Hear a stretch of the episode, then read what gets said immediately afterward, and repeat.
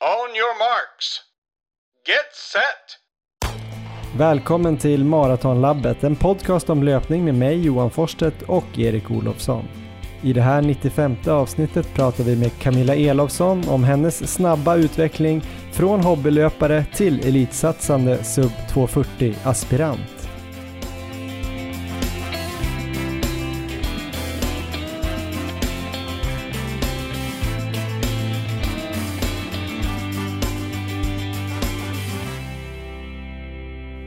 Då ska ni vara varmt välkomna till avsnitt 95 av Maratonlabbet. Jag heter alltså Johan Forsstedt och med mig från Uppsala har jag Erik Olofsson. Hoppas det stämmer nu. Är du där? Ja, här Johan. Hur mår du då? Um, ja, men jag mår bra. Det är, jag är lite trött, men annars är det, annars är det toppen. Jag har eh, rykten på Strava som säger att du inte sover någonting. Jag tror det var Carolina Wikström som sa det och jag märkte det när jag var och sprang med dig förra veckan. Du såg trött ut. Ja, tyvärr så stämmer det här Johan. Det har blivit några sena pokernätter här vilket har gjort att jag inte alls har legat på den sömnen jag borde få in.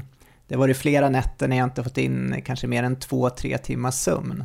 Det hade ju varit fantastiskt om man bara kunde springa, sova och äta, men man måste ju jobba lite ibland också. Men det har ju inte direkt gynnat maratonformen denna gång. Men du gjorde ju lite den här äh, uppladdningen inför Valencia kommer jag ihåg, fast då var det inte Ja. så att du var uppe och spelade tror jag. Jag tror bara att du hade svårt att sova eller något veckan innan Valencia i fjol och det gick ju inte jättebra på loppet då. Nej, det är inte alls lovande. Då när vi åkte ner där till Spanien så hade ju vi bokat in ett, eh, en hotellnatt först i Barcelona och det var ju dels det var ju som en bastu om jag minns rätt. Det funkade väl inte med aircondition där så att det, då såg jag väl också något sånt, två timmar tror jag jag fick in.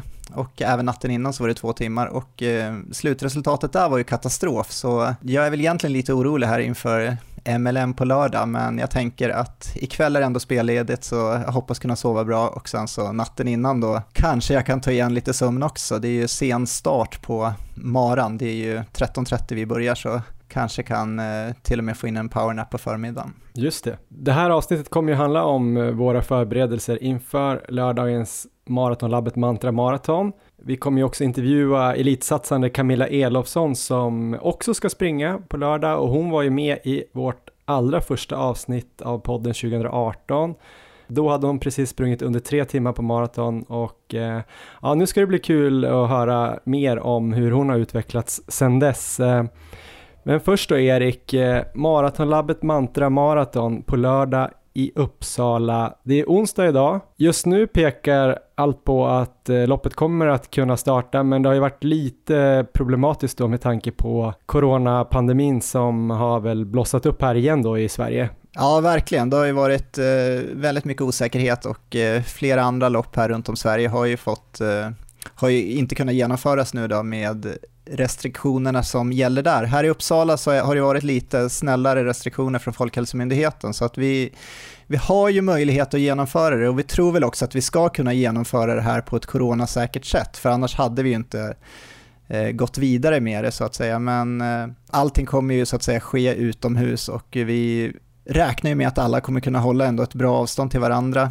Ehm, så att eh, vi siktar ju på att köra. Vi vet ju fortfarande ännu inte hur, hur det kommer se ut där på lördag och om det kommer komma nya råd kanske från Folkhälsomyndigheten och i så fall kommer vi självklart följa dem. Men just nu så siktar vi på att köra. Precis, och vi kan också säga då att eh, ja, tävlingsledaren här Fredrik Svan från IF Mantra Sport har ju ansökt om eh, sanktion då som det heter och det gör man ju alltid när man vill ha en, ett lopp godkänt då eh, till då Friidrottsförbundet så det är till Upplands Friidrottsförbund och de har godkänt eller de har sanktionerat loppet så det är ett godkänt lopp men eh, däremot så vill vi ju alla såklart då se till att eh, vi följer restriktionerna så bra som det bara går. Och eh, vi har väl några regler där då såklart att man ska stanna hemma vid minsta symptom, hålla avstånd till deltagare och funktionärer, helst då undvika kollektivtrafik, restauranger, affärer i Uppsala och sådär. Och kanske också fundera ett extra varv på om det är värt att resa till eh,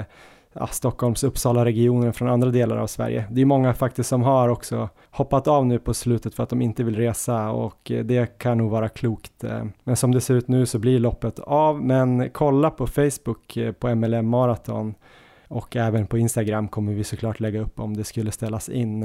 Men med det sagt då Erik, vi kör ju det här avsnittet eh, som om loppet kommer att bli av och eh, skulle något hända innan lördag så kommer i alla fall jag att köra en mara på egen hand på lördag. Så jag tror min uppladdning kommer bli likadan ändå.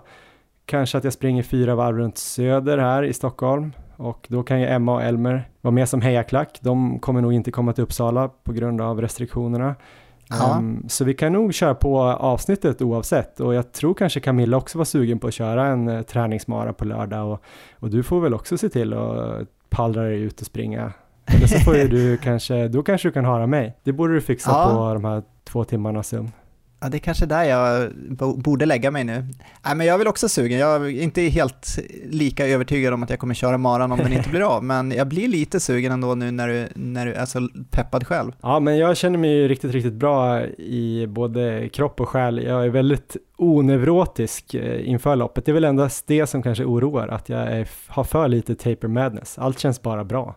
Så att, eh, nej, jag har eh, en bra sinnesstämning och sover bra och äter bra och alla pass känns bra. Jag fick ju se dig här i Uppsala faktiskt, när du bilade förbi efter att ha varit i torpet då i. Morgongåva och stannade till och provade banan. Så vi hade ju ett pass där tillsammans där vi sprang med, eh, med väldigt eh, stort coronaavstånd men ändå så att vi kunde prata med varandra och eh, du sprang ju och pratade hela det passet helt enkelt.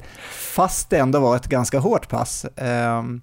Jag hade ju även den veckan då, det var alltså förra veckan, sovit väldigt dåligt efter några sena jobbnätter och eh, hade riktigt tufft på det passet, men du sprang och såg otroligt lätt ut och eh, sprang ju i marafart va, men det var ju snacktempo. Ja, men precis. Vi körde väl eh, 15 km progressivt körde jag. Från 4.00 ner till 3.50, det kanske blev 3.48 eller någonting. Och min marafart är 3.55, så snittet blev nog ganska exakt 3.55.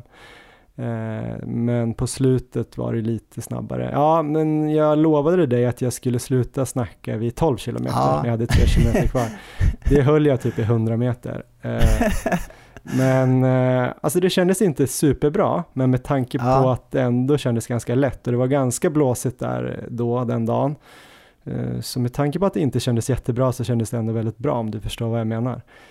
För ibland kan man ju ha en sån här kanondag och då om man springer 15 i marafart och det känns lätt och det behöver inte säga så mycket, men om det känns lite halvdåligt och ändå 15 kilometer i marafart kändes lätt så ja men det kändes ju himla positivt ändå. Ja, det såg fint ut. Eh, Du har ju fått snackförbud nu på maran.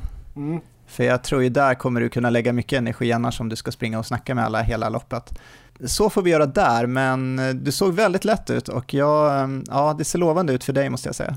Ja men vad kul. Eh, själv då Erik, eh, efter förra avsnittet så skulle ju du springa ett eh, hårt pass med Carolina Wikström bland annat. Hur gick det? Ja, precis. Jag har haft en intressant period sen senast. Jag har ju haft kanske mitt bästa pass av alla och sen så har jag haft några riktiga katastrofpass efter det. Så det har varit totalt upp och sen totalt ner. Men det här passet med Carolina var alltså, Carolina ska köra 7 gånger 3 km i hennes marafart.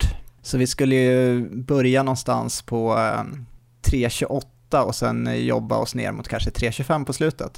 Så att det var ju överfart om man tänker min marafart, men eh, det lät ändå så pass roligt att jag la in det i min plan, men jag tänkte att jag kör kanske 5 gånger 3 eller 6 gånger 3 Jag sa innan där att jag hoppas kunna hänga med i 6 gånger 3 kilometer. Vi körde ju det på bana i Uppsala då, på IFÖ Arena och eh, Christian Munt och Karolinas tränare var med också och ropade ut varvtider och så. Sen var det även eh, tre duktiga Uppsala-löpare till med, så vi var ett eh, gäng där på fem stycken som körde. Ja, men det kändes bra första trean. Eh, helt okej, det gick ju liksom fort, men eh, jag kunde springa på bra. Hade en liten svacka där vid tre, tredje tror jag det var, så då tänkte jag att ja, det här kan nog bli ganska tufft ändå, men jag tänkte att fjärde kan jag gå upp och dra då, för det kanske är det sista jag gör. Men då kändes det ännu bättre och sen så femte trean kändes det också bra, så att eh, ja, jag körde på där. Sjätte var jag uppe och höll farten igen. Och eh, ja, kontrollerat. Jag var väldigt överraskad. Jag hade liksom förväntat mig att det, det skulle bli mycket tuffare och vi sprang ju också progressivt så att om vi började då kanske på 3.29 första så var vi nere på 3.26 snitt tror jag på eh, sjätte trean. Så att jag beslutade mig där i alla fall att hänga på hela vägen och köra den sjunde också. Eh, och då var det bara jag och Carolina kvar som körde. Så att jag eh, sa det att jag kan börja hålla farten här så får du gå om bara och eh, springa på sen om du vill öka och sådär på slutet. Så det gjorde hon efter halva den, så med en och en halv kilometer kvar där så gick hon upp och ökade farten och då fick jag verkligen känna att jag ändå hade legat på gränsen för då kunde jag inte hänga på utan jag fick släppa iväg henne och eh, då började jag liksom komma in och gå på rött. Men mm. kunde ändå liksom hålla farten så att jag sprang även den tre kilometern med ett 3.26 snitt. Oj. Så ett kanonpass, 7 gånger 3 kilometer där från 3.29 ner till 3.25. Så att jag var supernöjd med det passet. Men då sa Christian där, för att jag snackade lite med honom efteråt, att han hade ju satt min träningsplanering där och jag hade ju bland annat planerat in 5 gånger 5 km i marafart där några dagar efter och det sa han att det får du inte köra nu. Så eh, han tipsade mig om eh, lite lugnare kvalitetspass istället som han tyckte jag skulle köra. Bland annat tyckte han att jag skulle köra ett långpass eh, där jag kanske skulle köra ungefär 3 mil i lite lugnare fart, så någonstans från 3.55 ner till 3.45. Plus att jag skulle köra ett pass med 40 eh, minuter jojo där jag skulle växla mellan 3.20 fart och 4.00 fart. Mm. Så de två passen då har jag provat att köra sen. Och det första passet då när jag skulle köra 30 kilometer i 3.55 till 3.45, det var ju precis det jag körde med dig där sen. Mm, precis. Så då hängde jag ju med dig i 15 kilometer och sen var ju tanken där att jag skulle fortsätta i 15 till, men jag hade en katastrofdag där. Så det var ju ändå fem dagar efter, så att jag borde ju inte liksom vara sliten från det tidigare passet, utan jag tror helt enkelt det var sömnen. Jag hade snittat två timmar sömn där, de två nätterna innan där också. Och eh, det tog nu helt klart ut sin rätt, så att jag sprang väl på två kilometer till efter jag hade lämnat dig där. Men sen så var jag uppe i tröskelpuls, så att det var, det var inget att göra, det var bara att eh, bryta där helt enkelt. Det är tufft att springa med mig, vet du. Man blir inte så inspirerad. du såg så lätt ut och så sprang du och snackade hela tiden också, så det var ju dels, dels mentalt knäckande plus att jag var högt i puls och sliten och sådär. Så, eh, men jag tog nya tag sen på det här jojo-passet och tänkte att ah, ja, men nu ska jag sätta ett riktigt bra pass här i alla fall. Även det passet sprang jag med Carolina, så jag körde först eh, 10 km distans med henne och sen så stack jag iväg på den här jojo-delen själv då med Eh, 40 minuter jojo. Och det var också ett jättetufft pass, så att jag bröt även det efter 30 minuter, för då kände jag att ja, jag skulle kanske klara 10 minuter till, men då hade jag verkligen fått gå in på rutt och eh, ja, så det var ju mm, två riktigt dåliga pass efter det kanske bästa passet jag någonsin har gjort. Så eh, jag hoppas väl att det är den här sömnbristen som jag nu har dragit på mig som ligger bakom det här, för annars så är jag helt urslag just nu. Men just nu med tanke på hur det har sett ut den här veckan och att jag, jag har inte så mycket tid på mig att ta igen så mycket sömn, om man nu kan ta igen sömn, så ser det väl kanske inte så lovande ut inför lördag tyvärr. Trist, men du får ju verkligen ta med det här riktigt bra passet och fokusera på det, för jag tycker faktiskt, eh, vissa säger så här, man är aldrig lika bra som sina bästa pass och man är aldrig riktigt lika dålig som sina sämsta pass. Men jag tycker faktiskt att eh, man är ju lika bra som sitt bästa pass. Det är bara det att man kanske inte alltid får till det, men det är så bra man är. Sen kan man ha en massa skitpass för att man har förberett sig dåligt eller haft dålig återhämtning eller det blåser eller vad det nu kan vara. Men, men det där, du är ju sådär bra som du, det där passet var och eh, 3.28 fart är ju 2.26 på maran någonting. Så att eh, det är väl det du ska satsa på nu då, om du kommer till start, om du får sova bra nu, 10 timmar Härligt! per natt. Ja, men vi kör på det helt enkelt. Men hur känns det, hur känns det rent mentalt då Johan inför lördag här? Känner du att eh, 2.45, känner du att det kommer gå? Ja, men jag har väl eh, hela året tänkt att det absolut inte kommer gå och när jag satt eh, målet på 2.45 så var det ju mest för att göra dig glad för att du ville att jag skulle sätta hårda mål. Ja. Men nu är jag lite mer av en sån här mindset att eh, ja, men 2.45 kanske inte är så hårt. så att alltså på så det... sätt känns det ju bra, men, men jag har fortfarande lite känslan av att eh, ja, gör jag 2.45 så kommer jag vara förvånad och otroligt glad sådär. Men jag tror mer att det kanske är möjligt nu, att jag har några procents chans på det.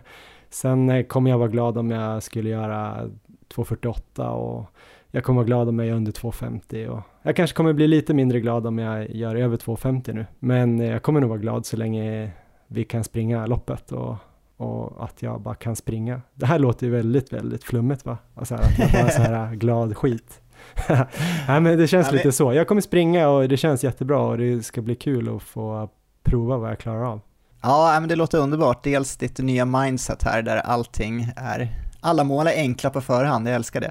Mm. Och eh, jag tror jag håller med dig här. Det ser ju efter din halvmara där på låga 1.16 och efter det passet jag fick bevittna där i Uppsala så har jag inget tvivel alls om att du kommer springa under 2.45 på lördag.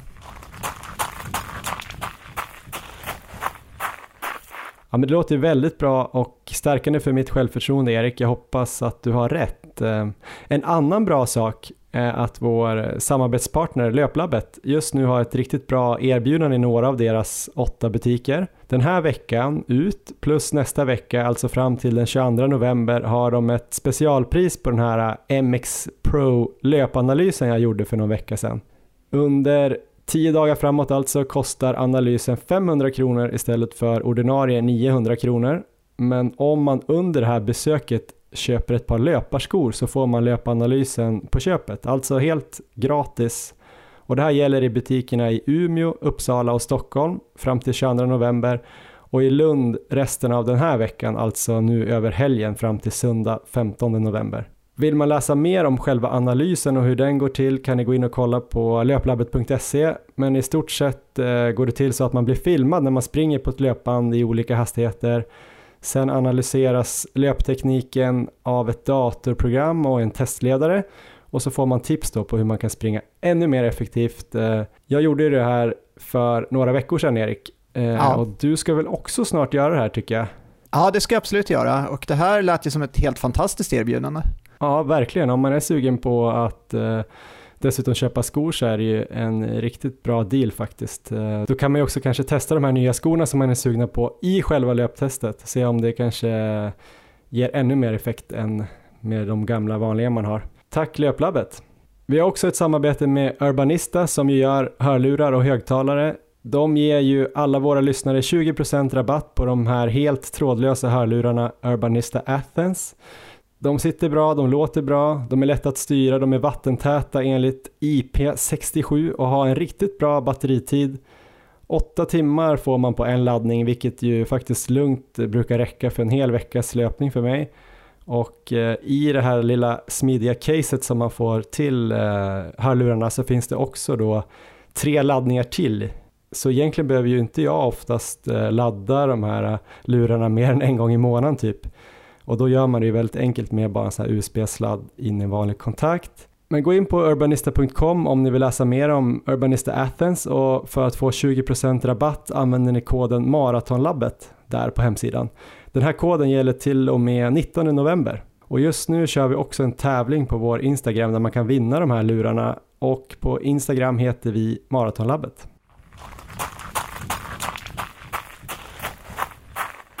En som definitivt kommer springa under 2.45 på lördag tror jag och kommer springa eh, bra mycket bättre än mig det är Camilla Elofsson. Hon kommer ju till start i MLM Marathon och det ska bli otroligt intressant att se vad hon kan göra där.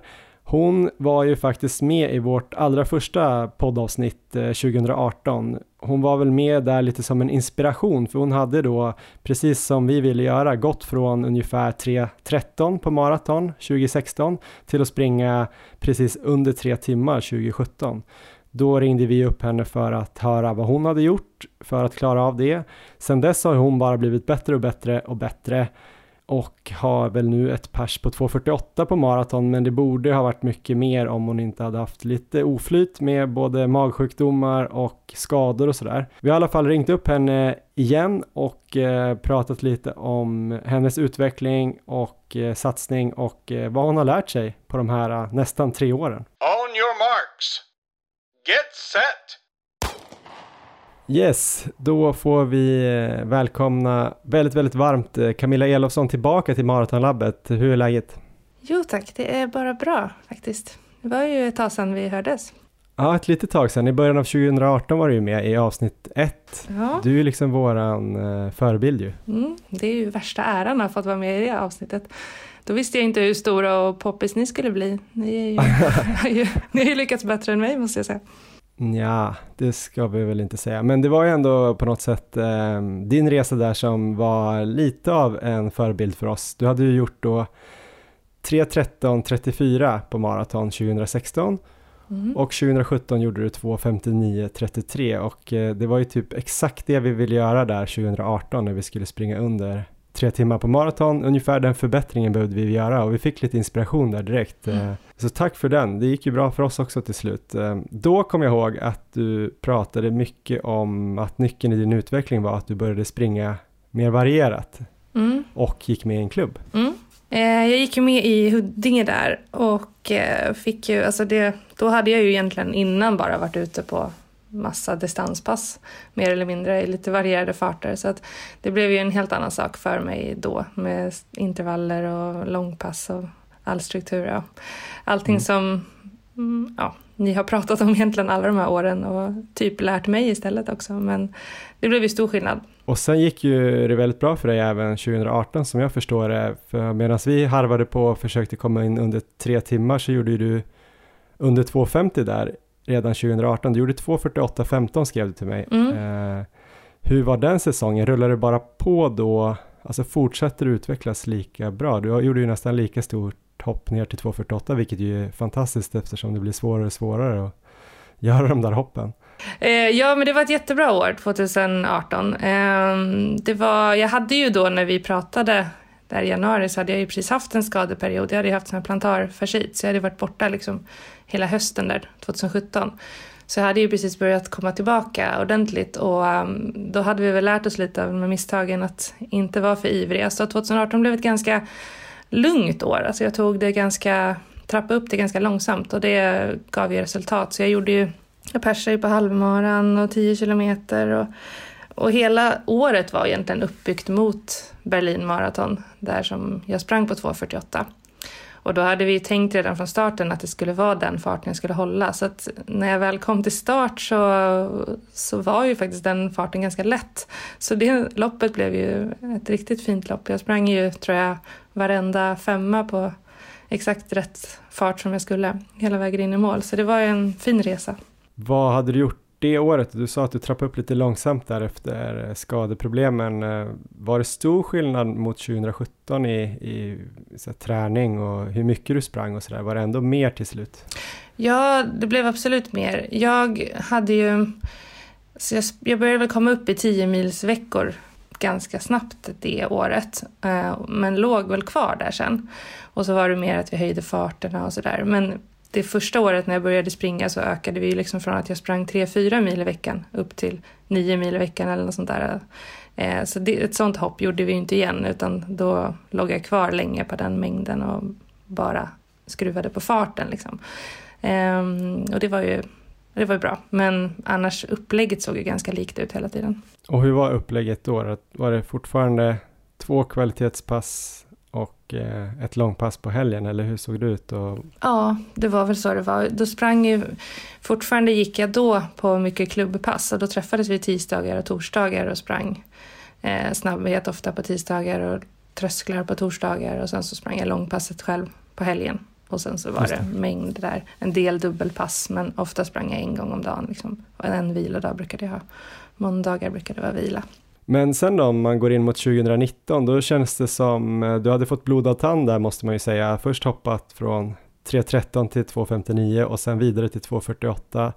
Började du drömma om liksom att du skulle hoppa 10-12 minuter till 2019 då? Mm, det var väl ungefär något sånt som hände där som gjorde att jag började bli skadad igen. Nej men eftersom jag hade sprungit på 2.48 så pass lätt då, inom citationstecken så blev ju ganska snabbt ivrig och ville då att jag skulle göra ännu bättre tider, eller det var väl mest jag som låg på. Så då anmälde jag mig till Rotterdam Marathon där på våren och började träna eh, väldigt hårt för det och då var det ju mycket Ja, vi körde mycket inne på banan. Det var halt och dant den där vintern. Eh, så jag körde mycket pass inomhus på 200 meters bana och kanske blev lite för mycket där. Så där fick jag en stressfraktur när loppet närmade sig. Så det blev ingenting av med det. Tyvärr. Var satt den stressfrakturen då? Ehm, det var på mittenbenet i foten. Ehm, okay. Alltså mitt uppe på foten.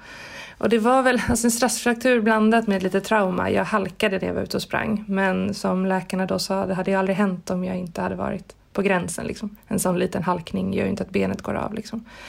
Så det blev ett litet trauma, men det räknades väl som stressfraktur. Just det, men innan det traumat så kände du ingenting? Nej, inte alls. Det var verkligen från ett steg till ett annat, så ingen förvarning. Men så här i efterhand, hade du kunnat förstå att du hade någonting eh, på gång eller kändes det bara bra innan? Det kändes faktiskt bara bra innan. Jag tyckte inte alls, det var liksom på ett pass och det kändes nästan som att jag trampade på en sten eller någonting. Det bara högg till. Jag, jag genomförde det passet som jag skulle göra den dagen med den där stressfrakturen. Men sen när jag tog av mig skorna och skulle gå byta om till andra skor och gå till bilen, då kunde jag inte gå. Det har faktiskt hänt mig exakt eh, samma sak. Det är ju konstigt, du kanske är min förebild. Eller då är det jag som är din förebild, för det hände ju mycket tidigare. Det var när jag spelade fotboll faktiskt. Okej. I, och jag kanske var i 20-årsåldern. Men eh, det, då spelade vi på försäsongen på våren på en liten ojämn yta, för vi ville gå ut på gräs tidigt. Mm. Och så trampade jag liksom på en eh, ojämnhet i marken bara. Och så kände jag direkt att det bara högg till i foten. Då klev ju jag av då, för jag är vekare än du, så jag klev av direkt. Och sen, eh, jag kunde inte liksom skjuta bollen, kände man ju direkt. Nej. Så att, eh, då kollade jag dagen efter och då, då hade jag också fått en, en fraktur. Så jag antar att det var samma sak, man kanske inte bara kliver av ett. Nej, Ett du hade inte. Per Synderman som stod och skrek på dig vid sidan av heller kanske? Jag tror jag hade, jag vet inte om du vet vem Bojan Djordjic är? Jo, en fotbollsspelare. gud, ja. Hans pappa Ranko Djordjic, en, eh, han spelat i Röda Stjärnan och sådär. Ja. Lite hetsigt eh, humör, kanske till och med snäppet värre än Per. Mm. Eh, så jag tror han kan ha skrikit på mig att jag borde Men jag behövde inte mig. sparka på en boll i och för sig, det vet jag inte om jag hade klarat med den foten. Ja, men då vet jag känslan. Mm. Det kom också från ingenstans egentligen. Så här efterhand kan man känna att ja, jag hade tränat jättemycket, men eh, det var svårt att se några signaler innan. Men sen då, hur länge blev du borta då med den skadan? Ja, alltså, jag, hade ju, jag förstod inte att det var en stressfraktur från början. Jag trodde att jag hade liksom, det kändes inte, ja, det var svårt att förklara, men det kändes inte som att en stressfraktur borde gå till så. Så jag väntade några veckor med att kolla upp det och försökte jogga på det och höll på. Vilket inte var så bra. Så sen gick jag till slut och röntgade och då hade jag kanske förvärrat det till och med, för då såg man ju att det var en stressfraktur. Så då blev jag borta typ åtta veckor från det. Så det blev väl tolv veckor totalt. Men hur mycket hade du tränat då? Hade du höjt upp mycket då efter Berlin där 2018 inför Rotterdam den vintern och våren? Förutom att du sprang mycket 200 eller var det mer det du tror? Nej, jag sprang inte 200 utan jag sprang långa Nej. pass på banan. jag Ehm, men jag, jag, hade, nej, inte, jag hade inte höjt så mycket volym, jag hade höjt farten däremot. Jag sprang eh, med en helt annan fart för nu skulle vi ju skruva åt eh, det här liksom, att det skulle gå ännu fortare. Så då ville vi få nästa steg, sådär 3.45-3.50 fart, att kännas lätt. Så då började jag springa lite mer överfart liksom. Så jag Mm. sprang väl lite fortare. Men eh, inte så mycket mer egentligen. Men eh, sen 2019 så, du fick ju ändå till det där någon gång då runt sommaren kan jag tänka mig och sen fick du ju ett riktigt bra resultat på hösten när du sprang halvmaraton på 1.16.31 Mm. vilket ju eh, typ motsvarar eh, någonstans 2.40 Mm. så det var väl ett bra kvitto i alla fall. Ja, det var ett jättebra kvitto. Alltså det var ju där på våren, även när jag var borta från stressfrakturen, så dog ju min mamma också. Eh, hon fick ju en Mm. hjärntumör och gick bort, så jag hade en väldigt jobbig vår och sommar där. Men eh, ja, hittade tillbaka bra till träningen och sommaren och tidig höst gick allting jätte, jättebra. Och jag åkte till Köpenhamn för att springa en halvmara. Och fick en utgångsfart som skulle ge en 16 men jag trodde inte riktigt på det själv men, men Per, min tränare, övertalade mig där på hotellrummet på kvällen att det visst gick. Han visade alla eh, siffror jag hade gjort på träning och så så han sa att nu går du ut i den här farten, det kommer hålla. Och det gjorde det. Mm. Och det var ett fantastiskt lopp faktiskt. Eh, jag kom ju faktiskt i mål före Carolina Wikström det loppet. Eh, det är jag väldigt stolt över. Titta vad hon är nu. Eh, men det var ju egentligen en, en deltävling inför Frankfurt Marathon som jag sen skulle springa. Så egentligen var det inte Köpenhamn som var eh, målet utan det var bara att jag var i väldigt bra form och jag hade ingen bra halvmaratid så vi slängde in det loppet lite som en eh, träningstävling. Och eh, ja, det var jag glad för sen för sen blev det ju aldrig något Frankfurt för då blev jag skadad igen. För den ligger ungefär sex veckor skulle jag gissa efter, Mm, f- ja, något sånt där, fem tror jag kanske. ja fem, sex. Ja. Mm. Men vad hände då? då?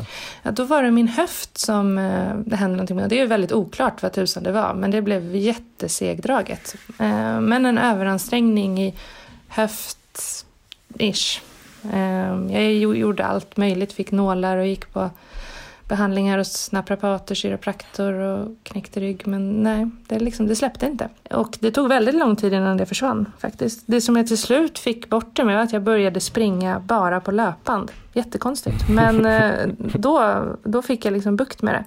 Så att det var inte bra att vila från löpning helt och det gick inte att springa ute utan jag fick springa på löpband. Det vi såg då var att jag hade sådana pulsband som mäter hur eh, man belastar höger och vänster ben.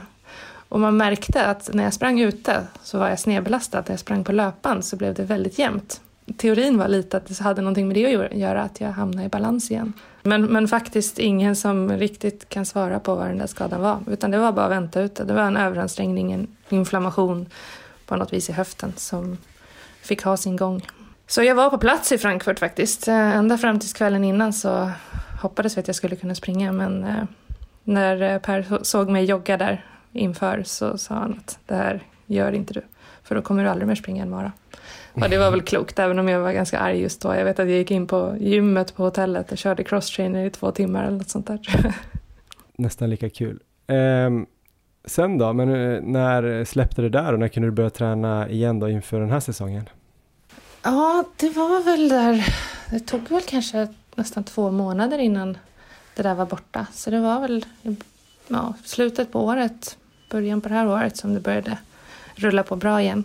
Eh, sen tränade jag ju under tiden. Alltså de här skadorna har jag gjort så att jag ju nästan skulle kunna springa VM eller tävla i VM i alternativträning kan jag säga. För att jag, jag har lärt mig extremt mycket hur man kan hålla igång träningen. Så att de här perioderna har ju ändå, jag har ju nästan kommit tillbaka starkare.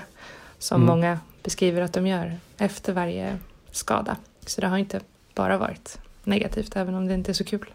Vilka är dina favoritalternativ träningsmetoder då? Mm, de har ändrats, men nu är jag hemma. Nu är det så pass att jag nästan inte är orolig för att bli skadad faktiskt. Eh, jag har nämligen hittat eh, att, ni vet vattenlöpning som många har pysslat med. Mm. Eh, I Tyresö finns det en handikappsanpassad pool på Aquarina i Tyresö som de ändrar djupet på. Så jättetidigt på morgonen så är den på 1,40. Det vill säga man kan ju springa och bottna men det är jättelite belastning så det blir lite som ett ALTG-band. Mm. Så där kan man springa runt, runt, runt i den bassängen. Och eh, när man sen blir lite bättre och kan belasta lite mer så är det senare på dagen 90 centimeters höjd. Så då bottnar man ju också men får mer belastning på fötterna. Så även när jag har haft stressfrakturer så har liksom jag kunnat springa där. Så det har varit suveränt. Sen har jag införskaffat en Assault Bike hem. Just det, det har jag sett ja, på Strava. Gud så jag har kört på den och den är helt suverän. För mitt största problem när jag varit skadad förut har varit att jag har så svårt att komma upp i puls på andra alternativa mm. träningsformer. Eh, men det går väldigt bra på Assault Bike att komma upp i puls. Så att det går att köra allt från en minuters intervaller till tröskelintervaller. Det är väldigt lätt att kontrollera sin puls på den. Ja, den gillar jag också faktiskt. Mm. Man får hjälpa till lite med armarna så att man inte får den här cykelstumheten i benen. Ja men exakt, man använder hela kroppen och så kan man ju stå upp lite eller sitta. Man kan variera liksom. Det är mm. bra. Fast det är så jobbigt så jag brukar bara göra det där en vecka och sen så kommer jag på att äh, det är nog bättre att chansa att springa istället. Mm. ja. Men sen så kom du tillbaka även från den där höftproblematiken mm. och eh, sprang på ganska bra här i våras som jag fattade, men du har väl haft lite problem, man ser dig liksom på vissa tävlingar och ser att du är på gång och sen så försvann du ett tag igen. Mm.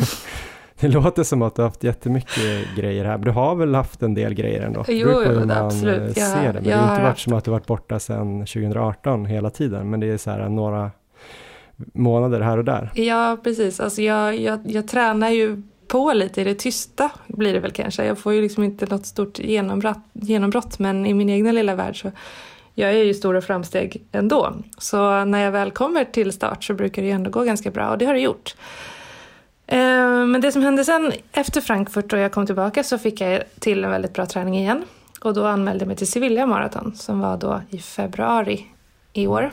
Och dit kommer jag då skadefri äntligen och eh, all träning har suttit och jag är alltid på topp. Och då, ja, det sjuka händer då att jag blir matförgiftad på hotellet kvällen innan loppet. Så um, natten till loppet så vaknar jag och bara kräks och alla andra otrevliga saker som vi inte behöver prata om. Um, så jag kan inte springa det loppet heller. Jag försöker faktiskt starta, men uh, det går inte. Jag kom med sju kilometer och sen kräktes jag bara. Så. Eh, så det blev också inställt. Men sen, gud allting låter negativt. Eh, men, men den här formen har ju ändå som sagt förbättrats. Så sen på våren så blev det lite kortare tävlingar och då sprang jag bland annat, eller det var väl mer i juni då, långlöparnas kväll. Och eh, då sprang jag på 34-28 10 kilometer. Och det var ju jättebra. Så det var ju det jättepers liksom.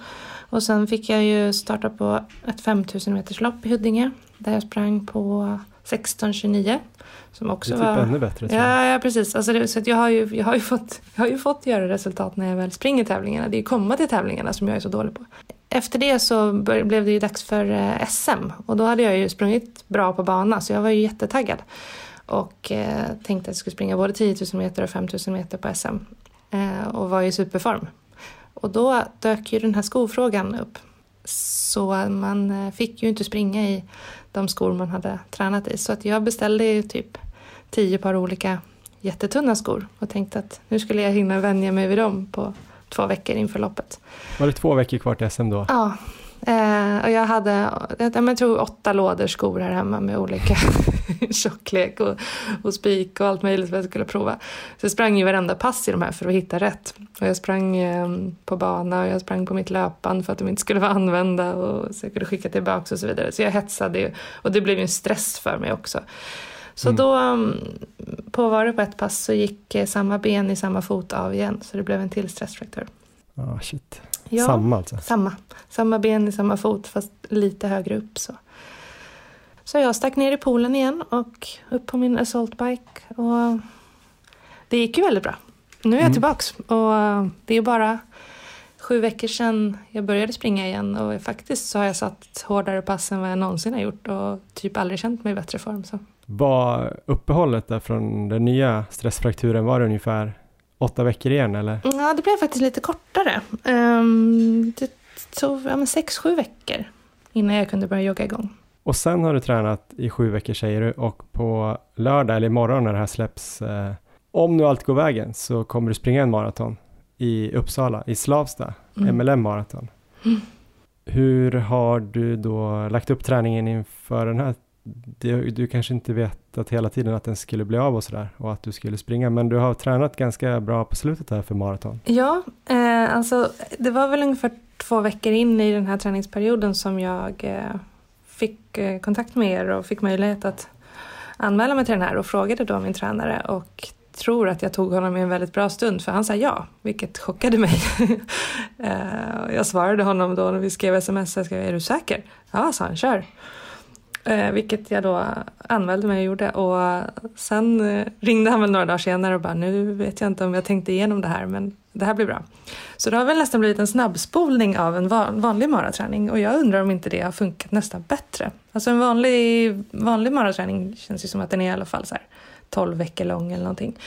Eh, men det sliter ju också ganska mycket. Nu så har vi liksom ja, fått, fått hoppa lite grejer. Det har ju bara blivit till exempel tre långpass totalt och bara, bara ett enda har varit sådär hårt. Eh, och det kanske passar bra för mig, jag vet inte. För att jag känns, det känns som att jag är i überform. Nu ska jag inte höja det här för mycket om jag är pladask på lördag, vi får väl se. Men, eh, men det, vi har vi gjort allting som man brukar men att man har gjort det lite, lite mm, snabbare, intensivare. Men om man bryter ner det lite grann då. Du har alltså gjort en kortare maratonperiod än vanligt och eh, på bekostnad då kanske av de längre passen och framförallt de långa hårda passen. Mm. Men vad är det ni har gjort då som ni alltid brukar göra som känns som att du har fått jättebra effekt av? Um, alltså det som har blivit är att vi har hunnit med uh, de testpassen som lite grann har varit uh, de andra gångerna också. Men att veckorna däremellan har uh, fått vara vad ska man säga, inte lite lugnare men det kanske har varit, i vanliga fall kanske jag har sprungit ett långpass som är 33 och sen så ett långpass där vi testar som är 35 och sen så har vi ett långpass som kanske är 33 eller 34 igen och sen ett testpass och så vidare. Men nu har det nästan bara blivit de här testpassen. Eh, att vara liksom varannan vecka har försvunnit bort känns det lite som. Eh, så då har jag ändå gjort de, de testpassen som visar på vilken form jag ligger, ungefär vilken fart jag borde klara och sådär. Och det är de som har gått väldigt bra. Bland annat så sprang jag ett pass som eh, var 37 kilometer långt. Där man börjar lite lugnare och sen så springer man 7 kilometer, 7 kilometer, 7 kilometer så går det snabbare och snabbare. Just det. Och eh, avslutar då i kanske ungefär marafart. Och det passet satte jag snabbare farter och med en lättare känsla än alla de andra gångerna som jag har förberett mig för en mara. Så det, och det blev ju ändå 37 kilometer, då är det ju bara 5 kilometer till så har man det klart. Så att det båda ju gott. Var det det passet du gjorde uppe i, runt någon sjö i Hälsingland eller något? Mm, precis, i Ljusdal. Där Ja, finns en sjö och det är ju en bra uppladdning för den här maran för den är faktiskt precis drygt 4 kilometer lång. Eh, Proffsigt. precis, jag har verkligen förberett mig. Eh, så att den, eh, ja men det blev tio varv runt där. Riktigt bra, men annars då? Jag har sett att ni har gjort, eller du har sprungit lite, um, alltså lite intervallpass som har varit ganska långa i volym, men inte kanske så här uh, upp till 20 kilometer intervallfart, men kanske mer runt 12 och 15 och kanske lite snabbare än marafart. Mm. Har jag rätt då? Är det så ni har lagt upp det, eller brukar kanske lägga upp det? Ja, eller alltså, det har varit eh, en sak som vi har märkt har funkat bra också den här perioden eftersom vi inte riktigt har vetat vad jag har stått är att, eh, och det här kommer vi nog ta med oss, det är att jag har inte fått så mycket farter på mina pass. Ah, Okej, Utan jag har fått ett mer ett tema. Eh, vilket jag tror är bra just för mig i alla fall. Eh, alltså man kanske får att jag ska springa, så jag ska springa tre gånger sex kilometer. Så ska den första nästan kännas lite för lätt. Eh, och den sista ska vara som att jag klarar, ska klara en till efter. Eller att den sista ska vara all out och så vidare. Och då, då vet jag inte precis vilken fart han menar men jag fattar ju hur det ska kännas.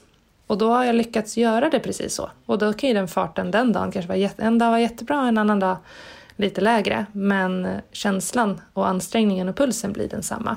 just det. Och det tror jag är en ganska bra grej för mig för att jag blir väldigt nitisk när jag får farter. Då ska jag sätta dem liksom. Det blir som en Mm. tävling för mig och då gör jag vad som helst för att sätta den farten och då slutar jag liksom känna efter hur jobbet var det här. Så tror jag många gånger kanske går över gränsen av just den anledningen. Att jag ska sätta den farten som jag har fått. Eh, och det kanske Per har varit lite smart och eh, då lurar mig lite nu så att jag nu får lite mer teman istället. Och då håller jag mig Mm. mycket bättre och då känns det också mycket bättre. Känslan är bättre, upplägget på passet blir bättre, avslutningarna blir alltid de starkaste och jag går därifrån med en bra känsla. Så det här, det tror jag är lite av en nyckelgrej som vi kanske har hittat. Det tror jag låter jätte, jättebra. Du blir en riktig löpare nu som kan Ja, springa på precis. känsla. Riktig löpare nu. Och sen eh, inte knäcka dig på passen Precis. och komma tillbaka Plötsligt händer det. några dagar senare. och så skippar du den här vattenlöpningen och saltbiken. Så kommer du springa under 2.35 nästa år. Ja. Nu kanske under 2.40, eller vad tror du på MLM?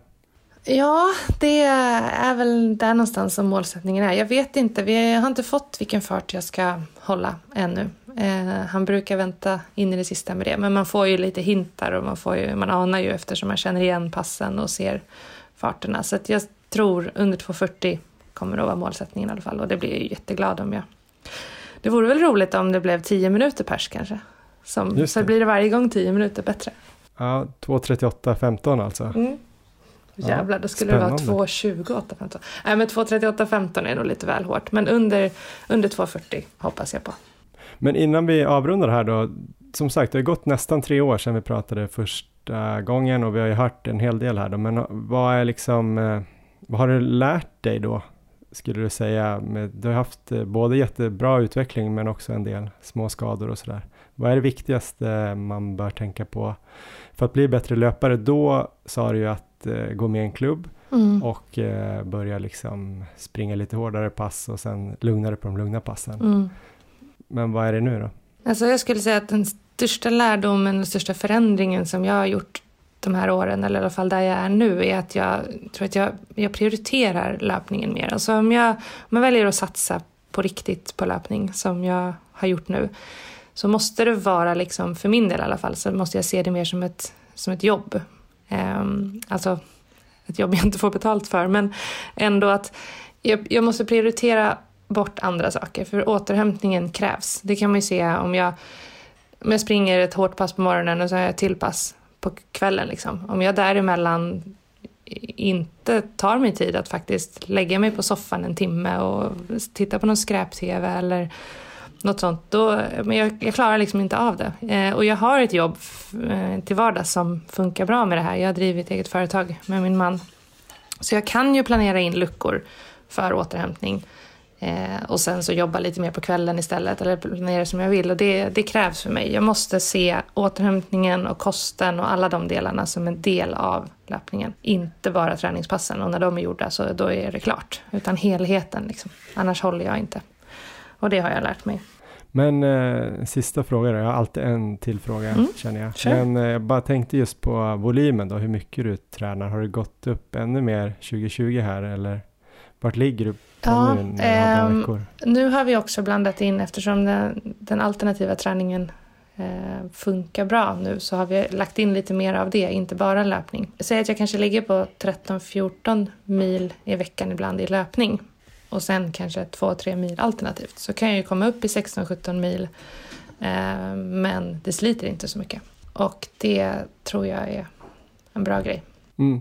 Det är mycket löpning ändå det. Ja precis, jag. jag. har, jag hade mitt mängdrekord här nyss. Jag hade 175 kilometer på en vecka. Löpning? Bara löpning. Ja, bara löpning. Oj herregud. Ja, så det var, men det är så, där ska jag inte ligga. Men det var ändå roligt att, att göra det. Det är inte som Erik då. Nej, men ingen kan ju vara som Erik. mm, nej, men målet är väl att jag ska ligga runt 13 mil löpning och kanske 3 mil alternativt på det. Det ska bli otroligt spännande att se vad du kan göra på lördag och eh, nästan ännu mer spännande vad du kan göra nästa år mm. om du får vara skadefri. Mm. Eh, vi håller tummarna för det. Och äta rätt mat, inte bli matförgiftad också kanske. Just det, ingen dålig paella i Sevilla. Jag har också blivit magsjuk där. Fast jag skulle inte springa något lopp. Ah, ja, skitsamma. Eh, tack så jättemycket för att du ville vara med Camilla. Ja, tack för att jag fick vara med. Kör hårt, vi ses på lördag.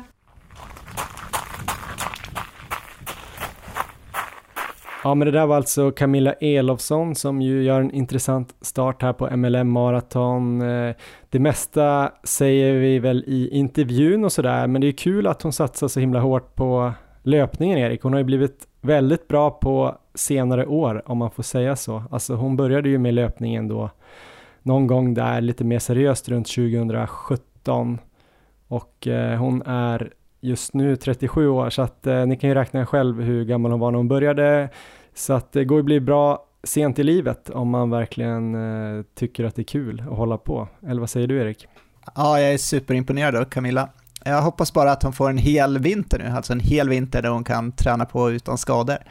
Det tycker jag hon verkligen har förtjänat nu efter allt slit här med vattenlöpning och assaultbike och annat. Så då, då skulle det bli otroligt spännande nästa år. Ja, hon ligger ju på en träningsmängd nu som är minst lika mycket som de andra elittjejerna i Sverige här känner jag. Jag kommer ihåg Sara Lahti sprang väl upp mot 12-13 mil plus eh, två, tre alternativa pass och här börjar Camilla prata om eh, ja, någon mil till och något alternativpass till så att hon har ju en bra träningsmängd så det gäller ju som hon också var inne på att kunna kombinera den träningen med återhämtning såklart och det är väl det som är problemet. Eh, du inspirerar alla att springa så himla mycket Erik och sen ligger du bara hemma i soffan på dagarna medan andra står i gruvan och skottar eh, kol. Sant. Typ. Jag har ju dock tappat lite i volym här på slutet så att jag siktar väl på att komma upp igen i vinter på den volym jag vill ligga på. Men en annan sak som vi var ju lite rädda för eh, var ju den här skoregeln när den kom. Just, Just att många skulle åka på onödiga skador då när de plötsligt måste ja, plötsligt helt enkelt tvingas springa i tunna skor utan att ha vana. Så det var ju sjukt tråkigt att det hände Camilla här inför SM. Jag förstår ju också stressen när man liksom känner att man är i riktigt bra form och vill göra ett bra resultat och se fram emot loppet. Ehm, så att vi får väl hoppas att den där skoregeln, att någonting görs åt den också. Ja, men det är väl kanske ett problem. Vissa har ju pratat om att de här nya mer dämpade skorna med kolfiberplattor och bra eh, skum i sulan kanske gör att eh, alltså fötterna inte tränas tillräckligt mycket som de gjorde förut och då blir ju kanske hoppet extra stort när man slänger på sig ett par sådana här tunna skor. Ja, visst. Så att det blir liksom loose-loose på något sätt. Um, ja, hon blev ett, eh, ett offer för skoregeln.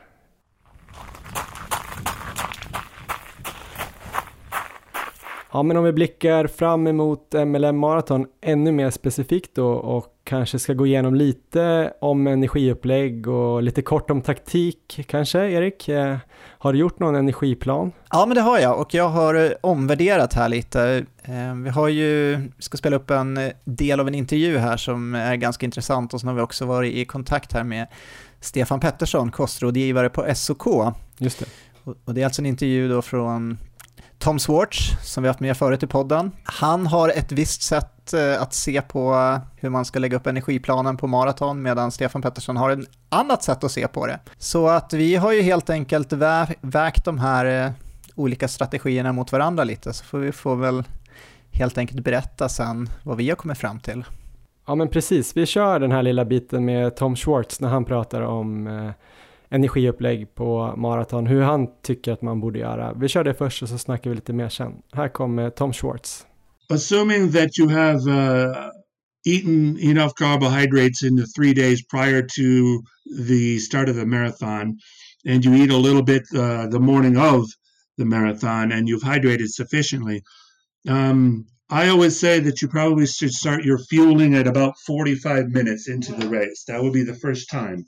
Don't do it earlier than that because you want you want to stimulate your body to start burning fat. And if you if you introduce carbohydrate in, intake too early, your body will think there's no need to burn fat. Okay, I even tell some people that to try it out in their practice, uh, their training sessions, to see uh, how it is if they take it at 45, 60, or 75 minutes. I have found that probably 30% of the people need to start taking it uh, no sooner than 60 to 75 minutes.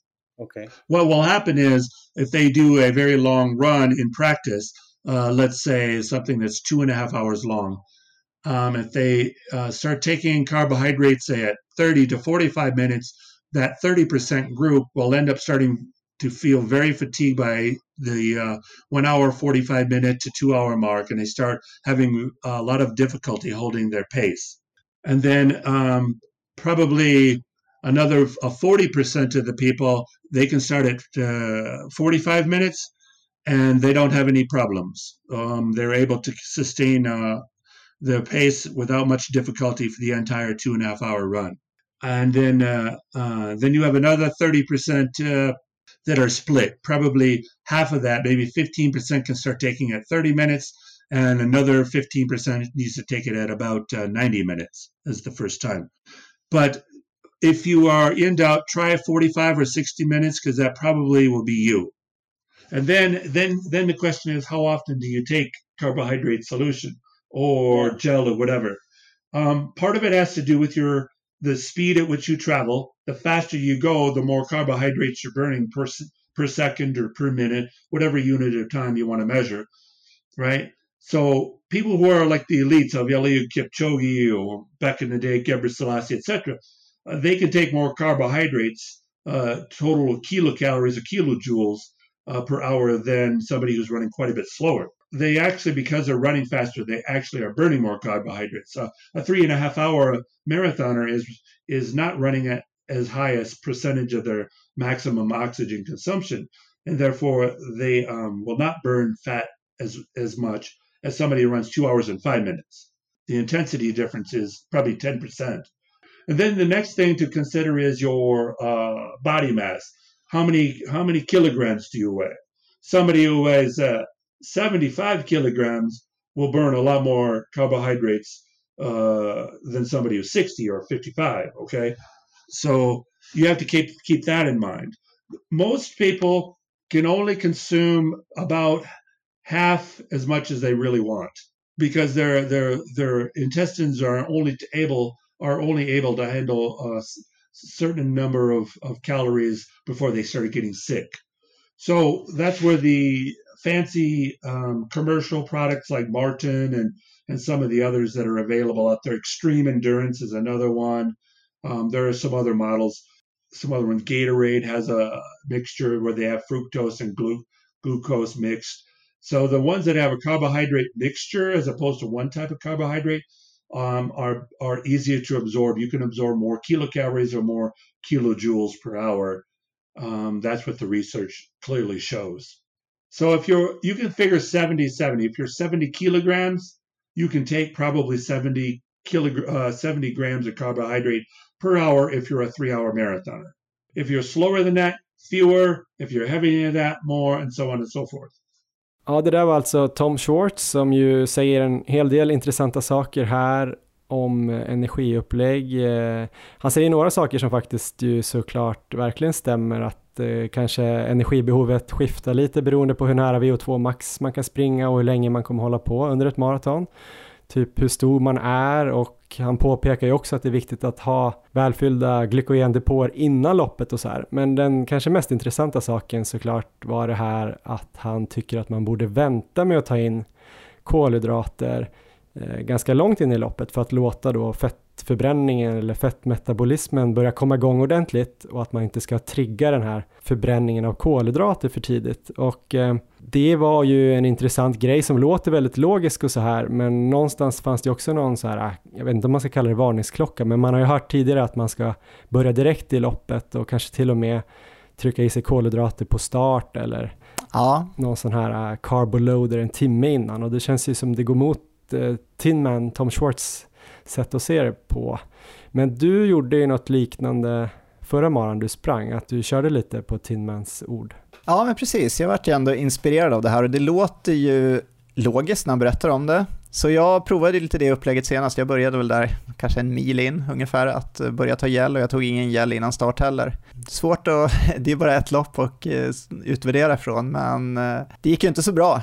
Det måste jag väl säga. Eh, halvvägs så var det ju började det bli tufft och eh, jag började ju tappa fart där. Så om man utgår från det loppet då så eh, känner jag väl ändå att det är inget upplägg jag kommer köra nu på lördag i alla fall, utan nu kommer jag gå tillbaka lite som vi kört innan och eh, lite grann inspirerat då av Stefan Pettersson här, kostrådgivare på SOK. Du drog ju ett mejl till honom då för att bara dubbelkolla det här och eh, fråga egentligen vad det är som eh, funkar bäst.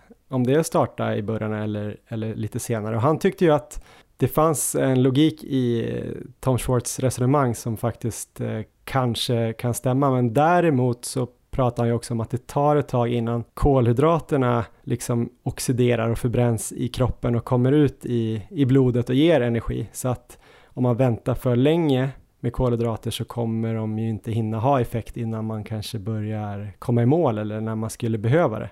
Ungefär så tolkar jag hans svar. Så med det sagt så äh, verkar det ändå som att äh, det är nog bäst att köra från start som du också tänkte göra nu på, på MLM. Men det är väldigt intressanta saker att, äh, att fundera över. Ja, verkligen. Hur tänker du på lördag nu Johan? Vilken plan kommer du ha? Jag kommer ta energi direkt från start och jag kommer försöka gå på ungefär 60 gram kolhydrater per timme. Som vi tidigare har sagt så kan man kanske gå upp ända till 90 gram kolhydrater per timme om man har en sportdryck eller gel som både har maltodextrin eller alltså glukos och fruktos. Eh, då kan man kanske få i sig det. Men jag tror inte riktigt min mage klarar av det. Jag har inte tränat på så höga, men jag har tränat på 60 gram i timmen.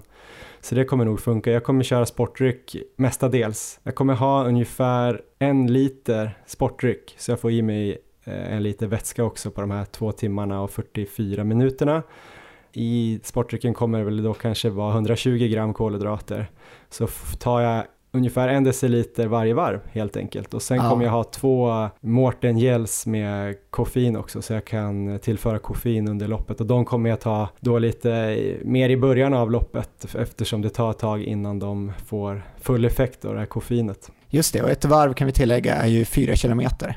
Ja men precis, det känns ganska perfekt och eh, det kommer ju vara ungefär då var 16 minut som jag får eh, energi och det är väl eh, ganska skönt att kunna tillföra lite åt gången så att det inte det blir så här att man tar allting på en eller två tillfällen per timme då, för då blir det kanske lite jobbigare för magen också. Det tycker jag låter som ett bra upplägg och jag kommer ju också gå lite mer åt det här hållet som Stefan Pettersson då rekommenderar, så jag kommer köra en gel nu innan start och sen så blir det helt enkelt försöka få i sig en gel nästan eh, varje varv faktiskt. Ehm, så jag mm. hoppas väl kunna få i mig åtminstone sex stycken gels tror jag under loppet. Sen dricker jag bara vatten då.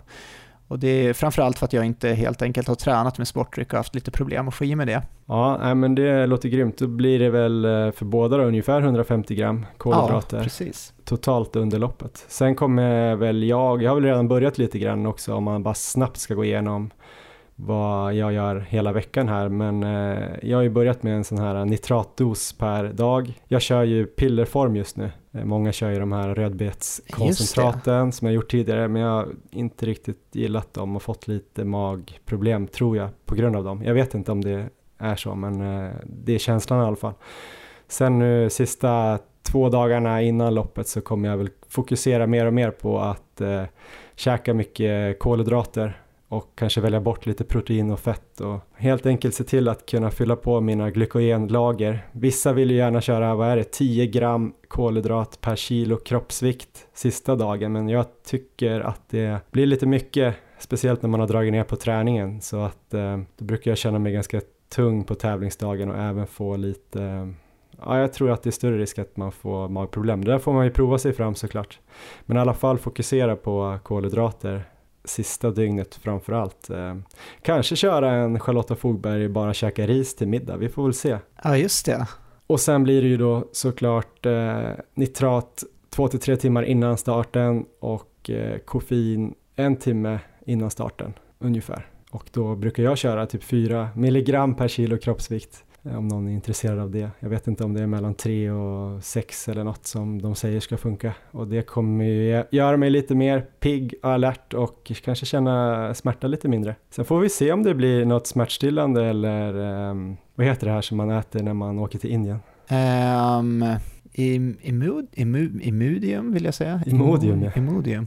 Får vi se om det blir lite imodium också. Vi ska väl inte rekommendera det, men vi har hört att folk kör det för att uh, magen ska vara lite lugnare. Jag vet att Ide Langelöp har faktiskt rekommenderat det så att vi kan hänvisa till dem. Våran husdoktor har ju också gjort det. Vi behöver inte nämna några, några namn men det är ju Sveriges snabbaste kirurg också. Sant.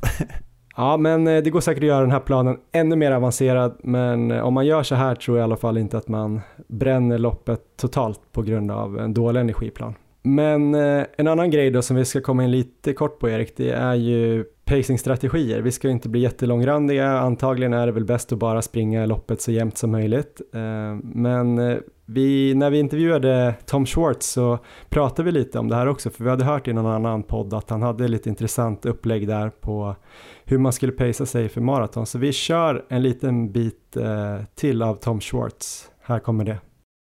Basically the first half hour, first 30 minutes, you don't want to go too fast. That's the most important because number one, you don't do an aggressive warm up prior to a marathon because it's such a long distance and you want to save the glycogen, the carbohydrates in your body. So you do very little warm up. Um, so you're not ready to run at your marathon pace when you first start. So you must go slower the first five uh, kilometers or so no matter what. Go much slower than what your your expected average pace will be. If you think you can run four minutes per kilometer as an average based on your half marathon, uh, you know, race that you ran six weeks earlier, okay, uh, probably run 410 per, per kilometer the first five kilometers. And then maybe ease down to four minutes and five seconds per kilometer for the next five kilometers.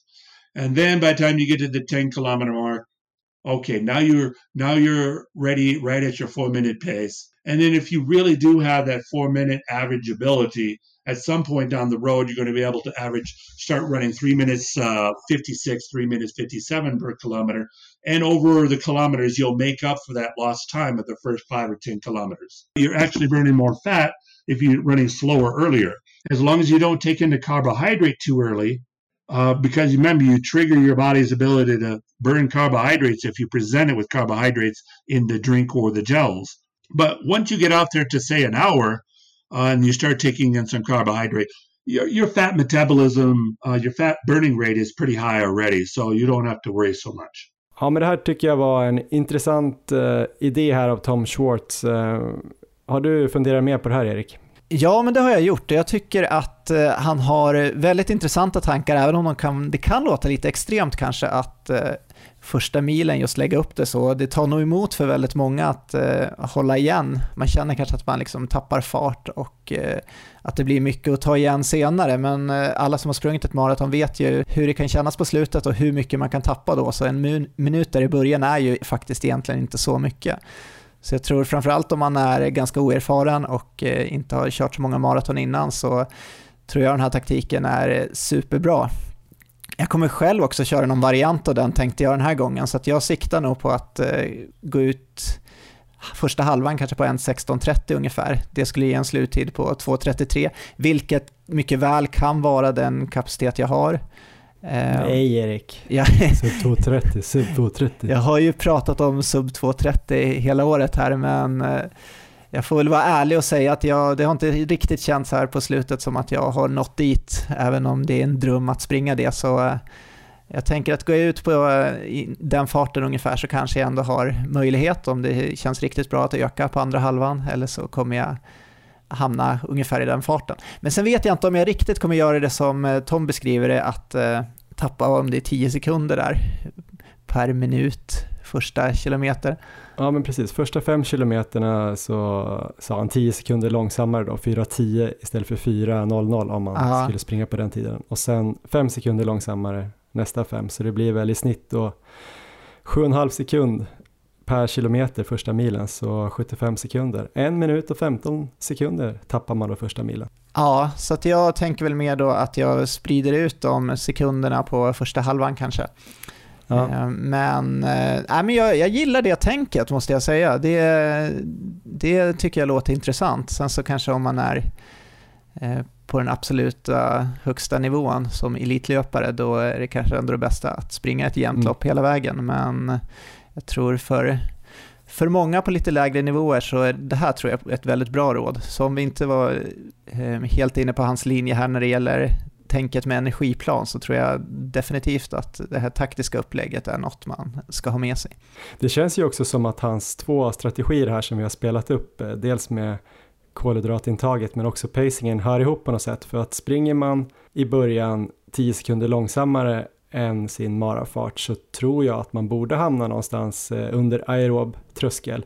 Och där har man ju fortfarande då tiden eller vad man ska säga och möjligheten att eh, Verkligen. förbränna fett utan att, eh, att laktatet höjs och sådär. Så att där skulle man ju kunna springa utan kolhydrater. Ja.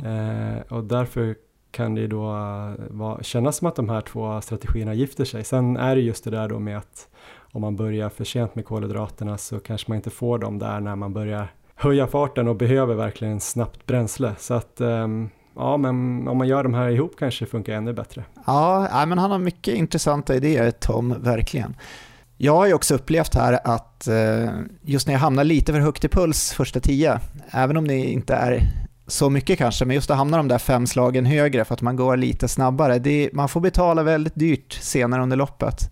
Jag kände det senast där, då låg jag lite högre än vad jag hade velat där. Ehm, och det vart ju riktigt, riktigt jobbigt efter halva vägen, medan i de marerna som har gått bättre, då har jag lyckats hålla nere pulsen där första 10 kilometerna. Så även om skillnaden i känsla egentligen inte har varit så stor, så just eh, att ligga på den här högre pulsnivån under lång tid, det, det brukar kosta på slutet. Ja, vi får se vilken strategi det blir på lördag och vi får väl också se om loppet kommer att avgöras på lördag, om det fortsatt går att ordna det här på ett coronasäkert sätt, vilket vi tror. Jag tycker alla som är anmälda ska gå in på eh, eventet på Facebook, MLM Marathon och kolla den senaste informationen där. Och eh, vi vill också återigen då påpeka att det är viktigt att man följer FOMs råd när man kommer här till loppet på lördag och man ska överhuvudtaget inte komma alls om man har det minsta lilla symptom. Det kommer fler lopp. Eh, man ska se till att hålla avstånd till övriga deltagare och funktionärer på plats. Eh, det tycker jag är väldigt viktigt att man fortsatt eh, håller i det när vi kommer dit. Undvik att åka kollektivtrafik och undvik också gå i restauranger och affärer och så i Uppsala. Och fundera ett extra varv på om det är värt att resa till då Stockholms Uppsala-regionen från andra delar av Sverige. Det kanske inte är rätt tillfälle.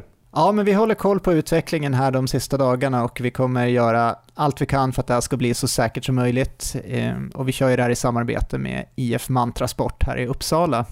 Så vi håller fortsatt tummarna. Ja, men det var allt för den här veckan. Eh, ni kan gå in på Strava, där heter vi Johan Forsstedt och Erik Olofsson. Eh, Instagram då Maratonlabbet och eh, så får vi se hur snabbt du springer på lördag Erik och vart det nu blir. Ja, precis. Stort lycka till! Tack detsamma!